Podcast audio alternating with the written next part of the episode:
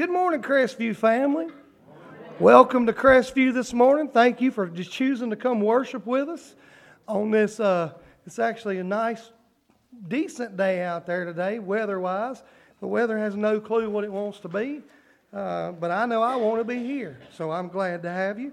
And uh, we're, if uh, you're a guest or a visitor with us for the first time, we'd love to get to know you a little better. There's some cards in the pews. If you'd fill one of those out, drop it in the offering plate, uh, just so we get to know you a little better. We greatly appreciate it.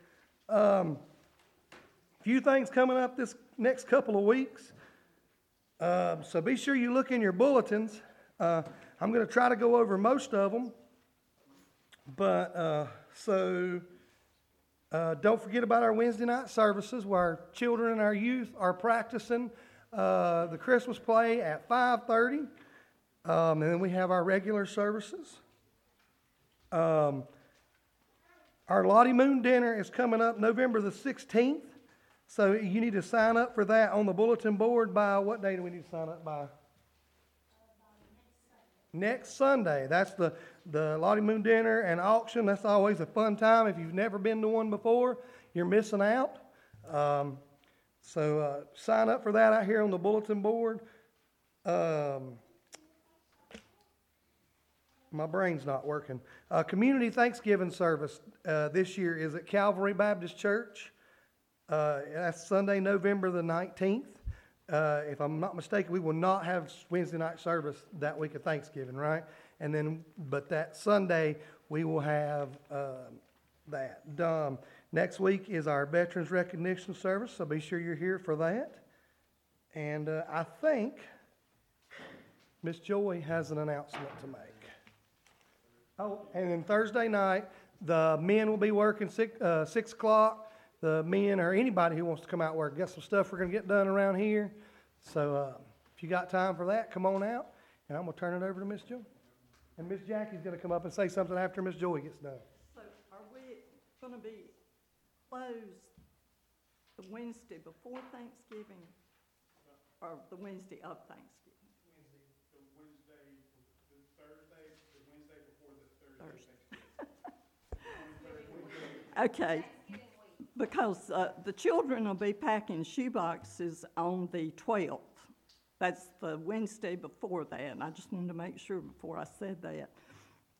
Uh, I want to thank everybody that's brought um, items from the ornaments on the tree, and if you haven't taken one and can help with uh, things that the children or the church needs for packing, take an ornament and bring it back, and we'll have to have it back by Sunday, the, let's see, what Sunday would that be if we're going to pack on the 12th? The Sunday before the 12th.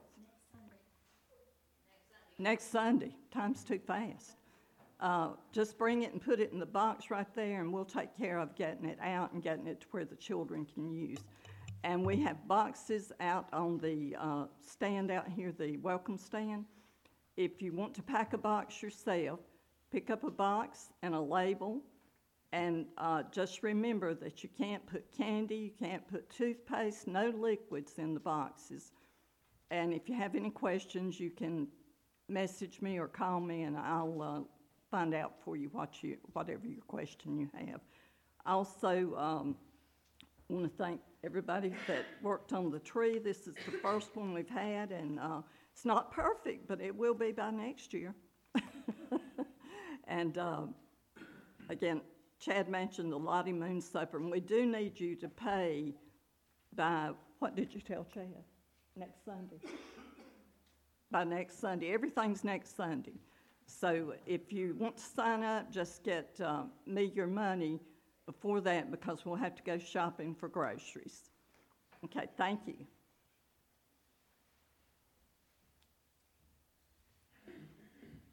I don't know if y'all know or not, but I work uh, for the Mooresboro precinct for the elections. And so I just wanted to make an announcement uh, for everybody to remember to go vote on Tuesday. Um, it's, we're only voting on mun- municipal elections, and some people, like Artie said, he's only, I think we're only allowed to vote for the water board. But it's important to go and exercise your right to vote because, you know, we're, we're going to be celebrating Veterans Day, and our veterans fought for us to have the right to do that. So please do that. And also, I wanted to let you know some people might not know this you do need to bring a form of ID this time. You will have to have an ID to vote, and your driver's license is the best thing to bring. But there are other forms of ID if you need that. And if you don't have an ID, you can go to the Board of Elections and they will make you a free one. Thank you. I just wanted to point out that um, Thursdays, um, ASL worship night, let's not forget about that. Um, There's a dinner at five, and to sign up, you need to sign up if you want to attend the dinner, um, and you can scan the QR code that's in the bulletin. So um, they they deserve our support, and, you know, I'd like to, like to come to that. Okay. Good morning. I am so excited today because today is a time change and we set our clocks back an hour. That means I get to preach an hour longer. That's a preacher joke if you didn't know that. Uh, but I am excited that everybody is here. Um, yes, I am not liking the bipolar weather that we're having right now. I would wish it would just get cold and stay cold. I know I'm not in, there's people in here that don't like it that way, but I am fat and I sweat, and when it's cold, I don't do that. So I love it when it's cold, okay? So, but it is good to see everybody here. I am so happy that you are here, and we are gathered here today to worship our Savior. So, if you would please join me in prayer as we begin our worship time together this morning. Our Heavenly Father, we come before you, praising you for who you are. Dear Lord, this is the, the season of thanksgiving. But you tell us in your word that we are to enter your gates with thanksgiving in our hearts, to enter your courts with praise. And dear Lord, why, while we celebrate this season as being Thanksgiving season, dear Lord, we as Christians, as those who have accepted your free gift of grace, we should be thankful every single day with every breath we take, we should be thankful. And, dear Lord, I ask you right now that your spirit fills this place, that you move among your people. Dear Lord, that as Sandra and the choir lead us in worship, that we would honestly think of the words that we are singing. And, dear Lord, as Chad speaks to the children, that they would, he would be able to reach their little lives with your truth. And dear Lord, as I bring your message today, that you would speak through me. And dear Lord, that the gospel will be proclaimed today. And lives be changed because of the grace and mercy of Jesus Christ. Be with us today. Have your way with us for this short hour. And it's in the holy and precious name of Jesus Christ our Savior we pray. Amen. Let us stand as we sing our call to worship, hymn number 263 Break Thou the Bread of Life. 263.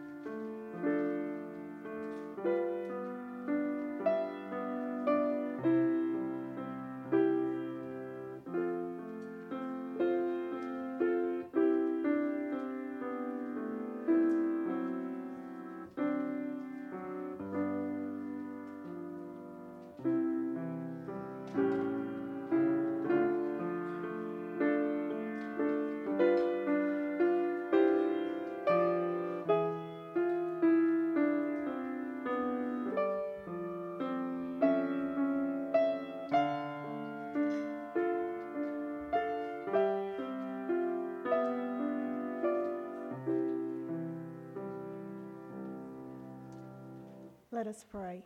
Our Heavenly Father, we are so blessed. You love us so much and you just give us more than we can even comprehend. So at this time, we're giving to you a small portion. And I pray that you will bless this gift and the giver, for it is your holy name, Jesus, that we pray. Amen. I'm going to ask you to stand again as we sing our hymn of praise, 504 God Give Us Christian Homes. 504.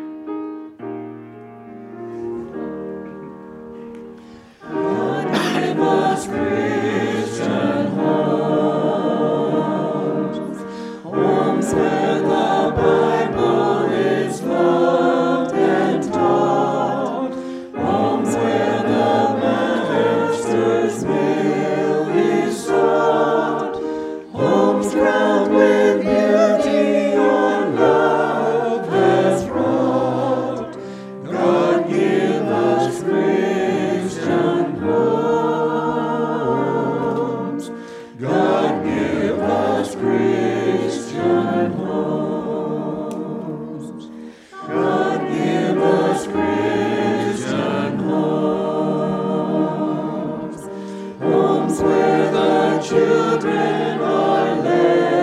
Amen.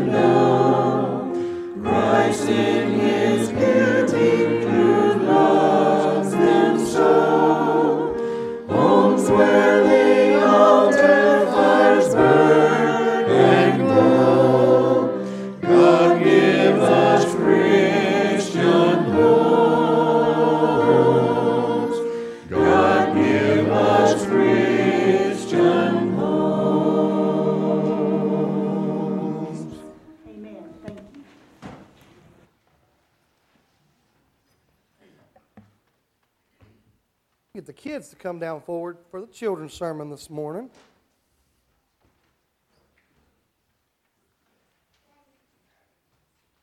How's it going, guys? Hey. All right. I want to tell y'all a story this morning before we get started. Um, so, I was driving down the road and I heard a big pop. And I thought, oh, Susie, what in the world was that? And I yelled and I pulled over on the side of the road and I said, oh, Tucker. I was so mad, my tire had blown out. While I was changing my tire, another car drove by. The person in the car pointed at me and laughed hysterically because I was having a bad day.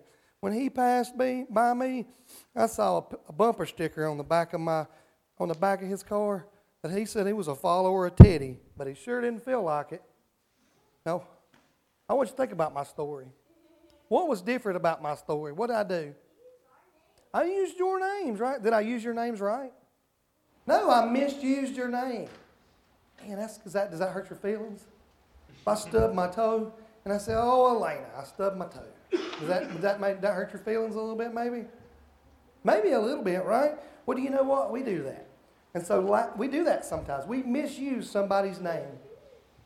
Um, last time I had you down here, we started, we went over the first two commandments, and we were talking about God's commandments and not having another God before you and not having uh, like anything else you put before God. It could be something in the, not something physical you put before God, but we're going to talk about the third one today, and it is from Exodus 20, verse 7, and it says this You shall not take the name of your the name of the Lord your God in vain, for the Lord will not hold him guiltless who takes his name in vain. And so, just like I used your name in, in the wrong way in my story, sometimes if we're not careful, we can catch ourselves doing it, and you can hear other people do it. They use God's name or Jesus' name in a way that's like to, to show frustration or anger. And how do you think that make God, makes God feel? Makes God feel sad. Well, what we're going to talk about today is God's name is very, very important and how we should not take God's name in vain. Okay? So this week, I want you to be extra careful. If you, and if you have used God's name in vain sometime before, be extra careful with your words and make sure we're not using God's name in the wrong way. Let's bow our heads and go to the Lord in prayer, okay? Lord, you are an holy and awesome God. You are the most special person that there could be. Help us to show respect to you by always using your name in the right way. All this I ask in the name of your Son, Jesus Christ. Amen. Ask him to sit right here. Real quick, you can see something on TV. As human beings, we try to fix everything. We try to. Oh, I'm sorry. We're going to watch a video first.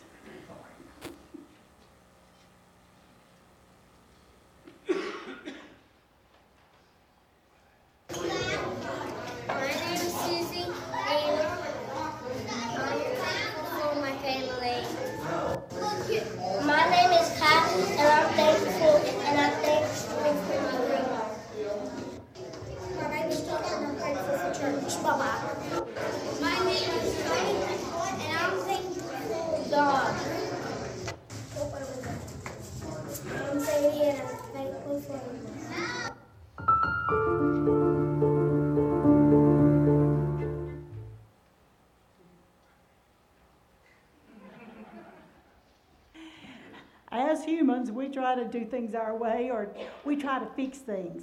And most of the time, we just make a bigger mess than ever. Uh, that's true with ourselves, with our homes, with our schools, with our country, and with this world. So the bottom line is we need God. We need a big God. We need big, mighty God that can fix all the problems that we have created. So, as the choir sings this song, we need a big, mighty God. As soon as you catch on to the words, sing along with us. Let that be your prayer.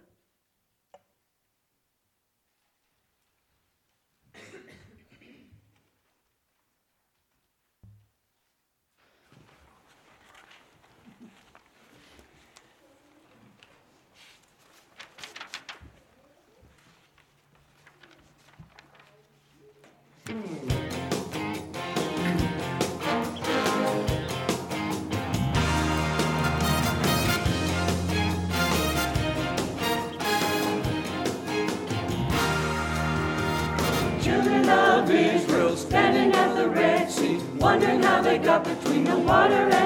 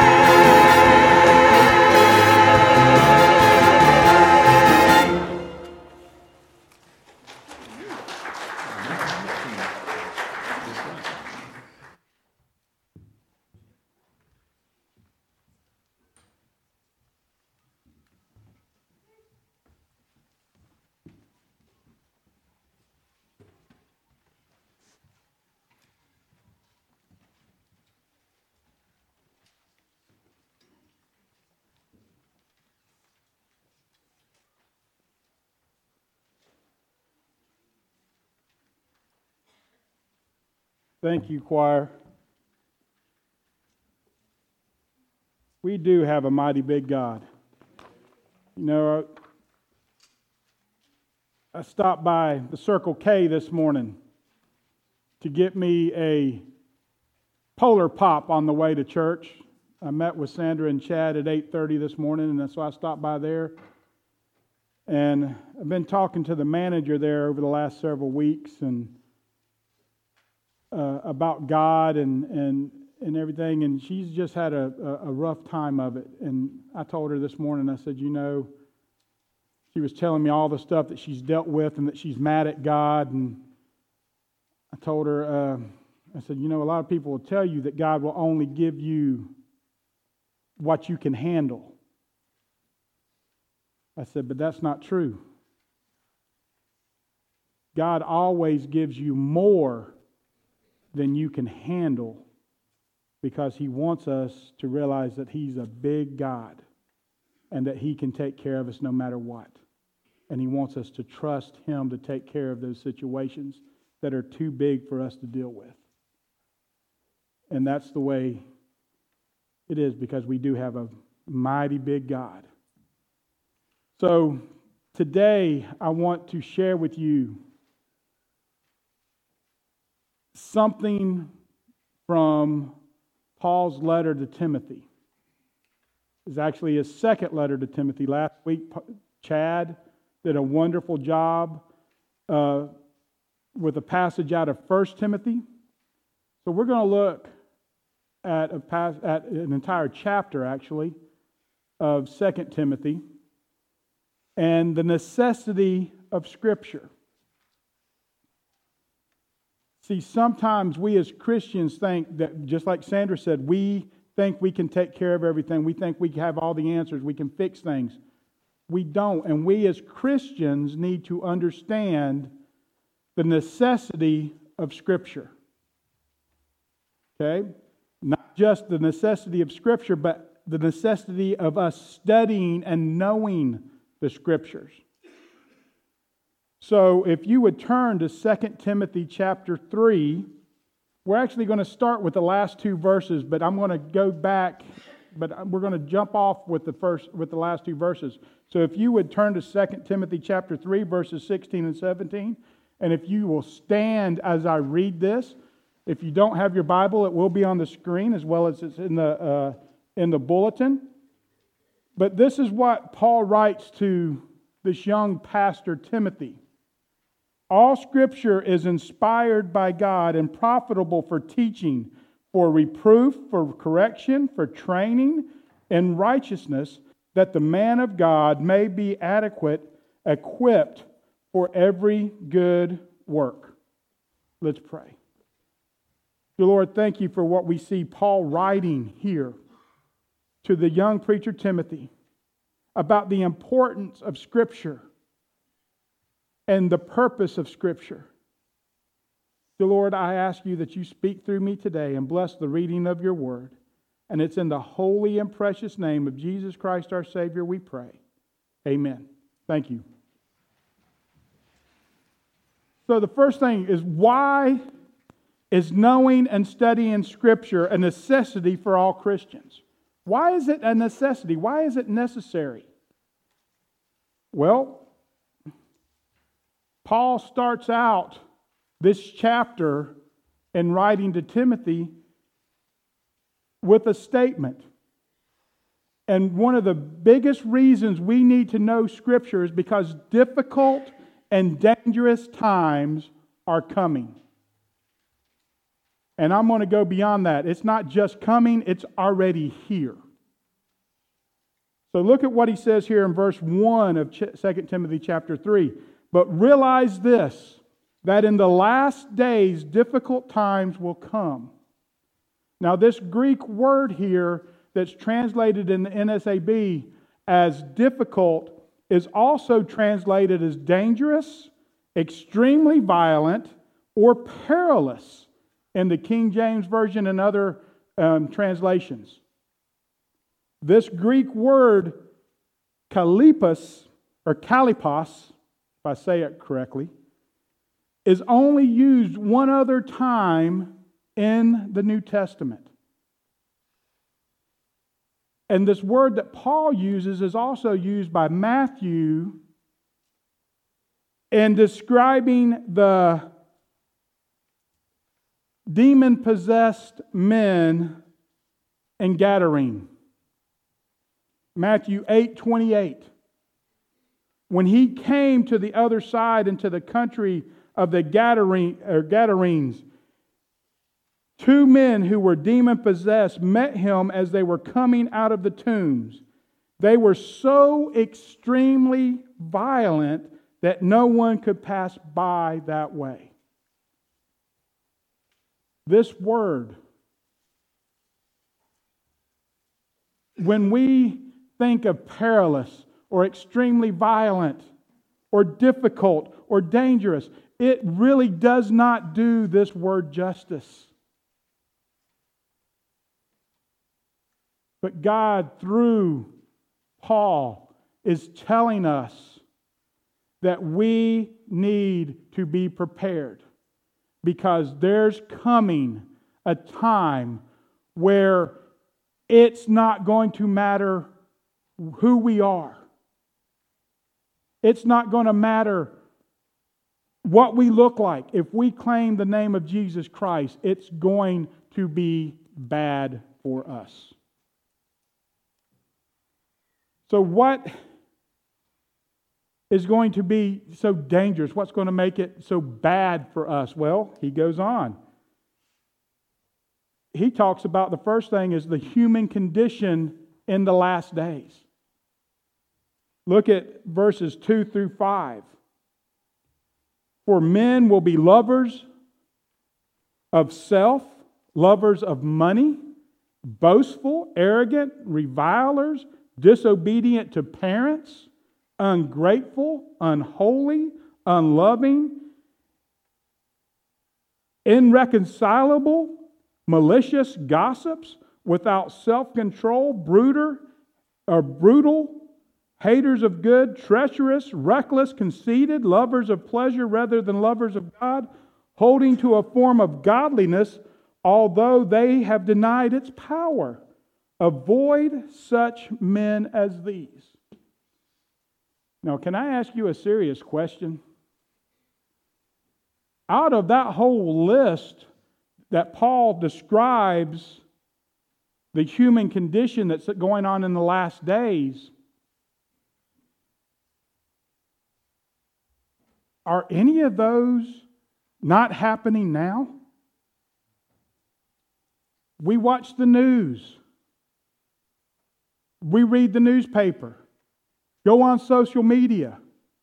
Anywhere you look, there are things going on in our world that, that we see these things happening now. But there is a reason that Paul wrote this to Timothy because he was starting to see these things going on then. There is nothing new. It is just becoming more and more prevalent. It is becoming widely, you know, back, even when I was a kid, if something happened on the other side of the world, it may take a, a little bit for the news to spread. And when some of you, like Sam and, and Eunice and, and, and Lyman, by the way, Sam, you're 90. Lyman just turned 88 today. And Eunice, you're 89, right? So the oldest members of our church, Lyman's birthday's today. Sam, you just had a birthday. And you turned 89 a few months ago, didn't you? So, uh, there, back in y'all's day, it took time for news to travel, didn't it? Right now, my daughter's boyfriend is in South Korea in the army. They talk every day, video chat every day, and it's so hard on them because they're separated by this distance. But, Sam, when you were in the Navy, how long did it take for a letter to get to you? A month, Faith. If they did you talk on the phone? How often did you talk on the phone back to people at home? You didn't talk on the phone. But now, if something happens now, immediately you know about it. Things are more accessible. Things are more just out there. We see it. So if something happens, we know right away. And we know that we live in this culture now that if they don't agree with it, what happens to you? You get canceled.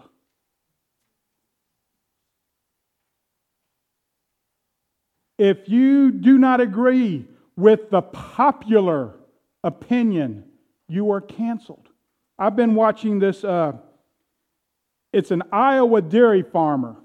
I've been watching, watching his stuff, and he's literally showing the good, bad, and ugly of running a dairy farm. And he has got these people that watch his videos and get so upset and they, they hurl insults at him because he is a dairy farmer and, and, and they get so aggravated. And he literally says, Why are you even watching my videos if you're getting so upset? If you don't like it, don't watch. You know, there is a, t- a channel turner. I mean, we have the same option. If we see something we don't agree with, turn it. Don't watch it. Don't turn the TV on. Don't do whatever. There are many times that I'm scrolling through Facebook and I see something that's upsetting. I just keep going. I don't even bother looking at it because it's not worth it to me. But we do have to take a stand. But that's the time that we're living in now. And that's what John, Paul is telling Timothy that the human condition is going to decline really bad. And they don't want to be told. We don't want to be told that we're wrong. We don't want to be told that we need to change. We don't want to be told that the, the, the decisions that we are making goes against God. I love this part where he says, holding to a form of godliness. Now, notice that in this, this verse, that godliness is not capitalized. There's a reason for that. Holding to a form of godliness, although, although they have denied its power. They believe in God, but they deny his power. That's the time we live in. That's the condition, the human condition. The second thing that makes it da- dangerous is the strategy of the enemy in the last days. And yes, we do have an enemy. The enemy is Satan. And we are in a spiritual battle. And we are seeing his strategy take place in the world today, and not only in the world today, but also in our churches today. So look at 2 Timothy 3 6 through 9. For among them are those who enter into the households and captivate weak women weighed down with sin, led on by various impulses, always learning and never able to come to the knowledge of the truth. Just as Jannes and Jambres opposed Moses, so these men also oppose the truth. Men of depraved mind, rejecting are rejected in regard to the faith, but they will not make further progress, for their folly will be obvious to all, just as Jannes and Jambres' folly was also. Now, I want you to understand this. What Paul is talking about is not a sexist thing here. What Paul is talking about is that the enemy will come for the weakest ones. And no, he is not implying that women are weak. What he is saying is this is that those that are spiritually weak are going to be the ones that Satan comes after, the enemy. We know that Satan is like a roaming lion.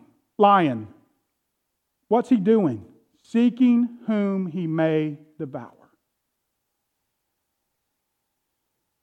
And just like a lion, he's going to go for the ones that are alone. He's going to go for the ones that are weak. He's going to go to the ones that are sick, trying to get the easiest kill. Satan does the same exact thing. Ones that are struggling in their faith, ones that do not understand fully what God is saying to us in Scripture, not understanding fully what it means to be a disciple of Jesus Christ. Ones that feel like they are all alone and they have no one else to depend on. That's the ones that are going to be attacked. That is his strategy. Not only out there, but also in the church. That's why it's so important that we disciple each other, that we help each other grow, that we hold each other accountable, that we bear one another's burdens, that we pray for each other. That's why it's so important that we come together as one body helping the weaker ones. You know, what I find interesting is that when a herd of lions attack a herd of Cape buffalo, and even up in, in, in the United States and in, in, in Alaska, when they have a herd of muskox, what they will do is they make a circle. And guess who goes in the middle of that circle? The babies, the weak, the sick, the ones that can't defend themselves, they put in the center. And guess what the big, strong ones do? They put their biggest weapon, their horns, facing out to protect the weaker ones. Paul tells us what our biggest weapon is when he tells us about the armor of God. Everything he tells us is it is all defensive. the helmet, the, the breastplate, the shin guards, the belt, all of it's defensive, the shield, except one weapon, and it is a sword. And guess what that sword is? Come on, you know it. What is the sword? The truth of the Word of God. He, God gives us our weapon to protect each other. His Word. And we have to be aware of those spiritual attacks because they will come and they are coming. Because that is his strategy is to come in and attack the weak. Second reason that it's important to study and know Scripture is to help us remain faithful to God in difficult times and opposition through difficulty and opposition. Difficulty and opposition will come. In fact, it's promised to come to those that follow Jesus Christ as their Savior. Look at 2 Timothy 3 10 through 12. Now you followed my teaching, conduct, per, conduct or conduct, purpose, faith, patience, love, perseverance, persecutions, and sufferings such as happened to me in Antioch and Iconium and in Lystra. What persecutions I endured, and out of them all the Lord rescued me. Indeed, all who desire to live godly in Christ Jesus will be persecuted. Jesus himself tells us, They persecuted me, and if you follow me, they'll persecute you also. There is coming a time, it's always been here. From the moment Christ died on the cross and he rose again, he wanted his disciples to take a stand.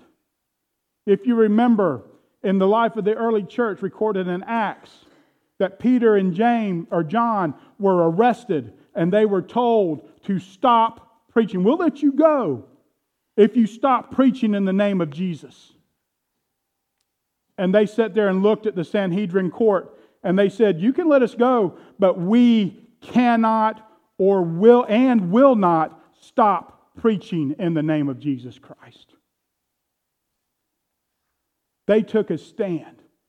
And when they were released, because they were released because they were afraid of the people, because they had grown the Word of God, the gospel had grown and, and, grown and grown and grown to the point where the Sanhedrin court was worried that there was going to be an uprising of the Christians if they did something to, to, to Peter and John. So they let them go. And when they went back to the disciples, to the church, they began to pray, praying that God would give them more of the Holy Spirit so that they may stand more boldly for Him and it says that God sent the Holy Spirit and it shook, literally shook the foundations of the building that they were gathered in because they prayed for more courage to be able to stand stronger for Christ. There is coming a time that we need to take a stand. It is here now that we, as God's people, have to stand. And we have to not stand necessarily against, but we have to stand for the things of God. And if things come in opposition against those, then yes, we need to stand firm and we need to speak the truth in love and conviction. Not in anger, not in hate, but we need to stand for God's Word.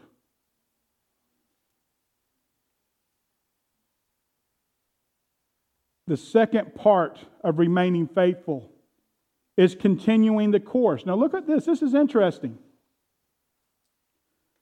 In verses 13 through 15, it says, But evil man and impostors will proceed from bad to worse, deceiving and being deceived. You, however, Continue in the things you have learned and become convinced of, knowing from whom you have learned them, and that from childhood you have known the sacred writings, which are able to give you the wisdom that leads to salvation through faith which is in Christ Jesus. Continuing the course. The bad are going to get worse. You know what that tells me? The worst isn't here yet. It's going to continue to get bad. And the evil that's being done is going to continue to get worse. But we that have been taught, we that know what God says, and we know the salvation of Jesus Christ, we're going to continue to grow, that we need to continue to hold fast to the truth, that we need to continue to dig. Why is that important? I'm going to tell you. Because every week, when I am going through, Nancy laughs at me because I t- sit in that office and talk to myself and make all kinds of noises. Some of it's yawning, and she, she laughs at me when I start yawning. But when I sit in there in my office and I go, oh, wow, or oh, she's like, oh, what'd you find now?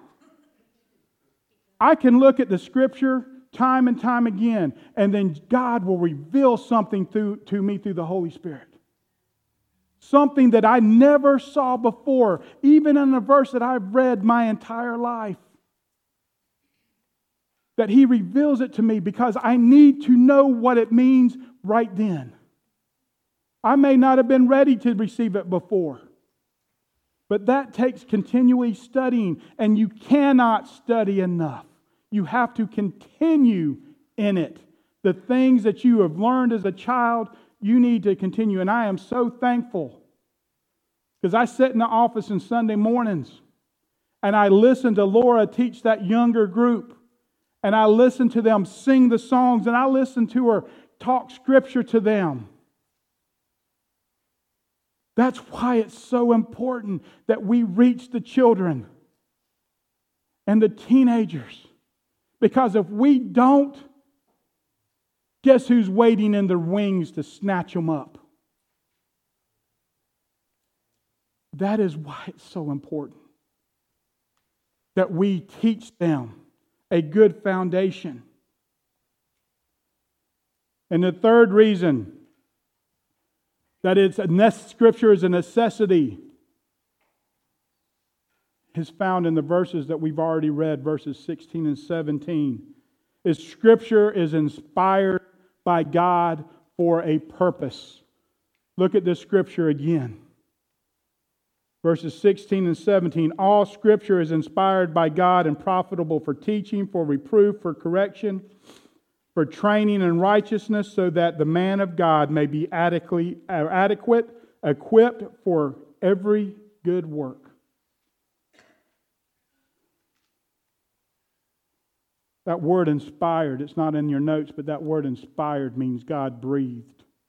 It is the same idea as when God formed Adam from the dust of the earth and breathed life into him.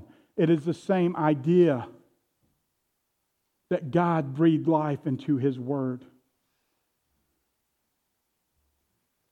But the first part, the first purpose is teaching.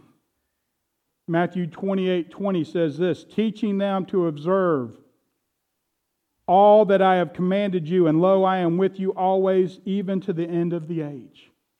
You guys recognize that verse? That's the second part of the Great Commission. First part, go make disciples of all nations, baptizing them in the name of the Father, Son, and the Holy Ghost, right? You may ask, well, how do we make disciples? He then tells us in the second verse, teaching them all to, to obey all that I have commanded you. Well, Paul tells us that Scripture is profitable for teaching. That's the purpose of Scripture, is to teach for us to learn what God has commanded us. Second is reproof. This in arty terms is calling somebody out. Reproof, that's what it means. Proverbs 9 8. Do not reprove a scoffer, or he will hate you. Reprove a wise man, and he will love you. This purpose is for Christians with other Christians. I'm going to tell you last week or the week before, I can't remember. Jackie called me out on something. And she was right in doing so. Christian to Christian.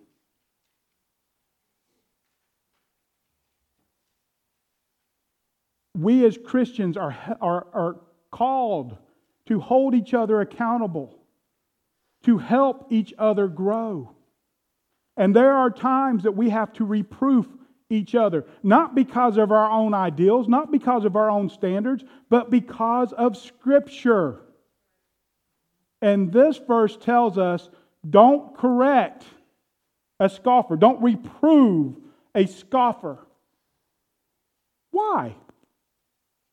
Because if they don't believe Scripture in the first place, they're not going to accept what you're telling them, and they're going to hate you and think that you're a hater. That's the big term now. Uh, you hear it all the time. If you don't agree with somebody or you don't think something's right, you're a hater. Don't hate the player, just hate the game. That's what we hear, you know. But that's what you're called as a hater. Oh, you're just hating on me or something like that. No, that doesn't have, hate doesn't have anything to do with it. But that's the way they take it. If they don't believe, if they're not a Christian, if they've not been bought with the blood of Jesus Christ, that's the way they take it.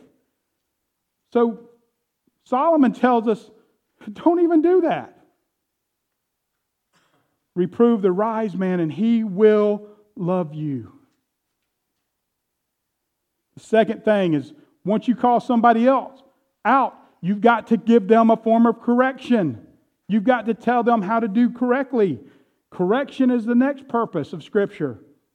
Hebrews 12 11. All discipline from the moment seems not to be joyful but sorrowful, yet to those who have been trained by it, afterwards it yields the peaceful fruit of righteousness. Correction is needed. Anybody besides me ever been corrected by God? It's not pleasant. But after it's over, it is so appreciated and you are so much better off. And then another purpose training in righteousness. Titus 2 11 through 14 says this For the grace of God has appeared, bringing salvation to all men, instructing us to deny ungodliness and worldly desires, and to live sensibly, righteously, or righteously and godly in the present age looking for the blessed hope and the appearing of the glory of our great God and Savior Jesus Christ, who gave himself to redeem us from every lawless deed and to purify to him for himself a people for his own possession, zealous for good deeds. We have to be trained. Purpose. Scripture trains us in righteousness. And then I know that the verse is adequate, equipped with a comma. But to me, that means that we have to be adequately, adequately equipped. We, all the time, I hear, well, I don't know if I can do that. I just don't feel that I'm right to do this. Scripture says that we're adequate to do what God's called us to do. And He's going to equip us to do what He called us to do. He's not going to ask you to do something that you can't do. You may not be able to do it on your own, but guess who is with you if God calls you to do something? Guess who's going to be with you to do it? The Holy Spirit. And it's through the Holy Spirit that we are empowered to be His witnesses. It's going to be, now listen, I hear, I'm, I'm afraid I'll mess it up. I'm afraid I'll mess it up every time I stand up here. And I'm afraid I'm going to make a mistake. And I'm, gonna, I'm afraid that I will teach you, tell you something that's not correct. But you know what? The Holy Spirit gives us the power to do what He's told us to do. And it's Scripture that equips us to do what He's called us to do. There are times that people come and ask me a question, and I have to look at them and I say, I have no idea. But I know where to find the answer. Let me see and let me check on, and then I go back and say, hey, this is what I found. This is what the scripture says. This is, it is okay to say, I don't know. But you need to go know where to go to study, to look, to be able to find the answer. Our world today is looking for answers. I started off telling you about my conversation with the manager at the Circle K. She is looking for answers. And, be, and it's not going to be something that happens overnight. But every time I go in there, I'm able to share a little bit more with her. And today I was able to pray with her. First time I've been able to pray with her, I just reached across the counter, grabbed her hand, and prayed. Every day. Every time. Just a little bit more. But look at Hebrews 13 20 through 21. Now, the God of peace, who brought up from the dead the great shepherd of the sheep, through the blood of the eternal covenant, even Jesus our Lord. Equip you in every good thing to do his will, working in us that which is pleasing in his sight through Christ or Jesus Christ, to whom be the glory forever and ever. Amen. What does that verse say? What, is, what does Paul tell us in that verse from Hebrews? That he will equip us to do his will. Church, this word is our foundation.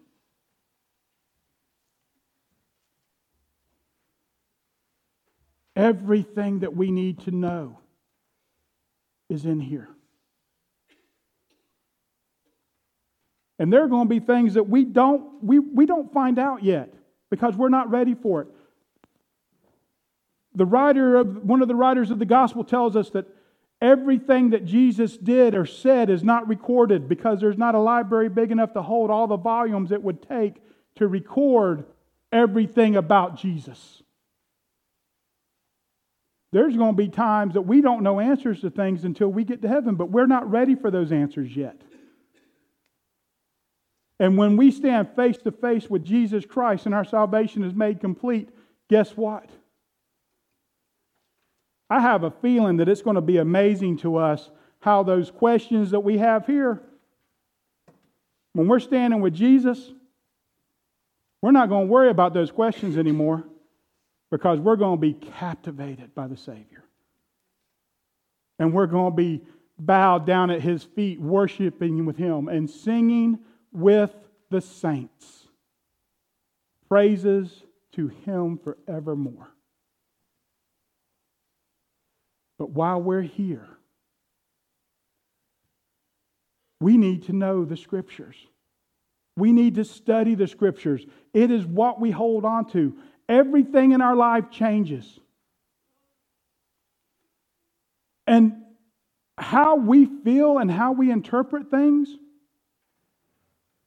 You know, I can go out here and tell you, just like any of these cult leaders, like David Koresh and, and, and Jim Jones and all the that you are old enough, all you guys that are old enough to remember those people, they had just enough truth to be dangerous, but by the time people realized that they were lying, it was too late. I can go out here and tell you what I feel. In fact, there in, in the upper part of Ohio or even Michigan, there is a group, and I can't remember what they're called, but he, the, the, the leader for this group, actually tells people, follow me. Get behind me. He is claiming to be able to revoke people's salvation.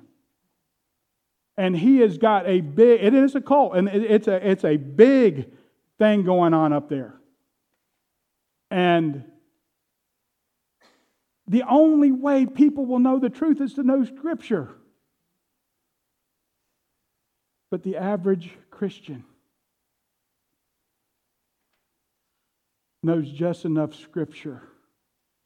You know, I was listening to a song the other day that said, you know, and, and if you remember, it's the We Are the World song. And there's a line in that song that says that, that God showed us what to do by turning bread into, or, or stones into bread. You guys realize that's not scriptural at all? He didn't turn bread into stones or stones into bread. He was tempted by Satan to turn the stones into bread, but he did not do it. Because his response was Scripture says that man may not live by bread alone. If Jesus used Scripture to defend his stance, then why shouldn't his followers use Scripture to defend their stance? It is a necessity in every Christian's life to stand on the Word of God. Not what the preacher says, not what some author wrote, but the living, breathing Word of God. You guys realize that translations change, interpretations change, but this Bible has stood the test of time. The original text are the same as they were when they were written. God's word does not change. And we need to know that. And we need to understand that.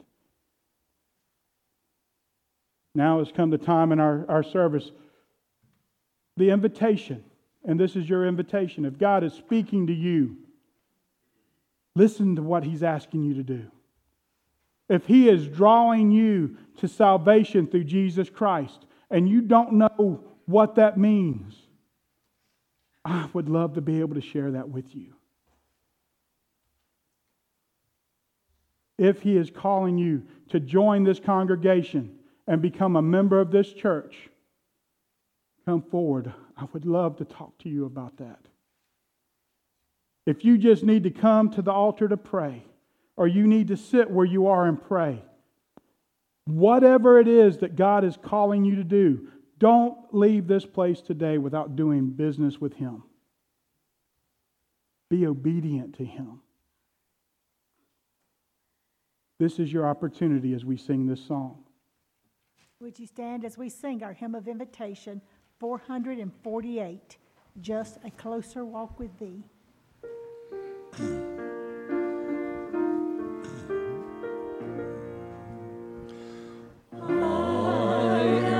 but thou art strong.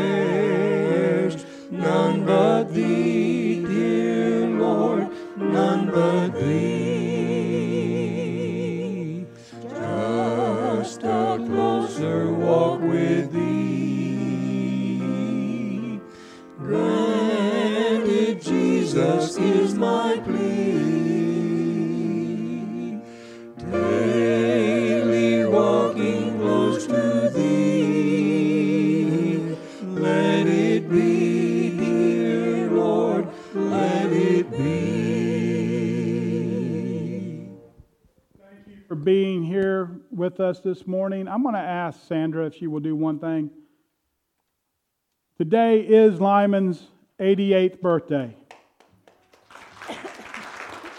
Would you mind leading us in happy birthday to Lyman? Happy birthday to you. Happy birthday to you. Happy birthday, dear Lyman. Happy birthday to more.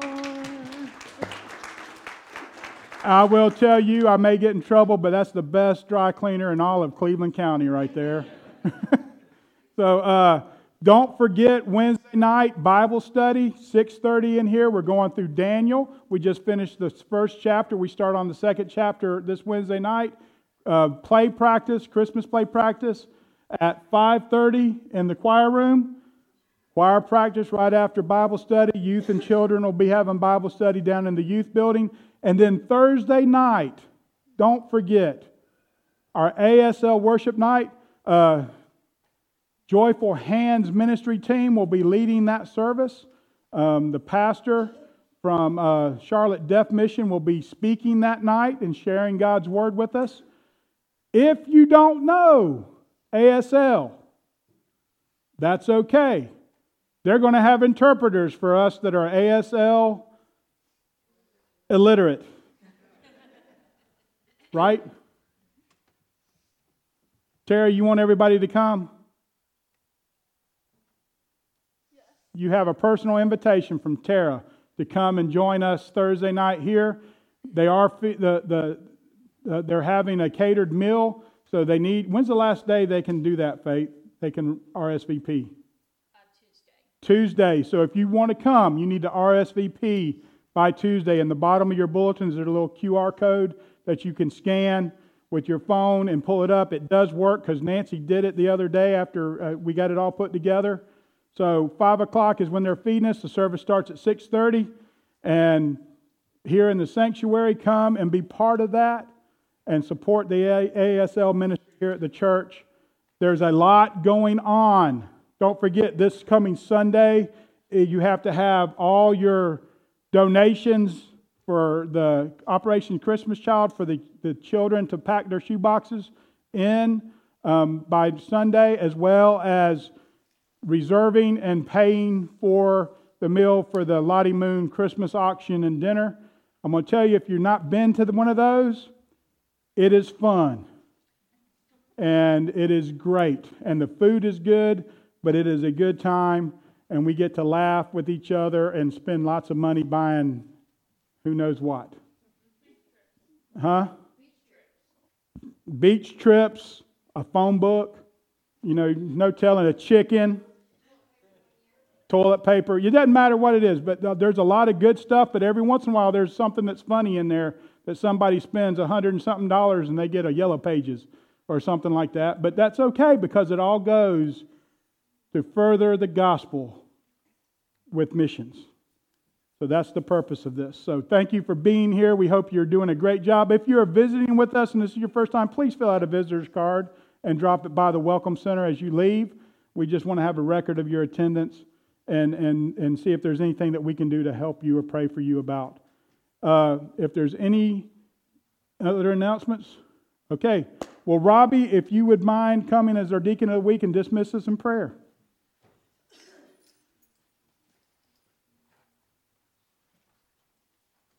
Let us pray. Dear Lord, we thank you for this day, Lord. We thank you for the message that already gave. Lord, in the songs that Sandra led us in, Lord, let's, let's have a wonderful week. Be with us as we go and have us and help us have a closer walk with you. It's in your name we pray. Amen.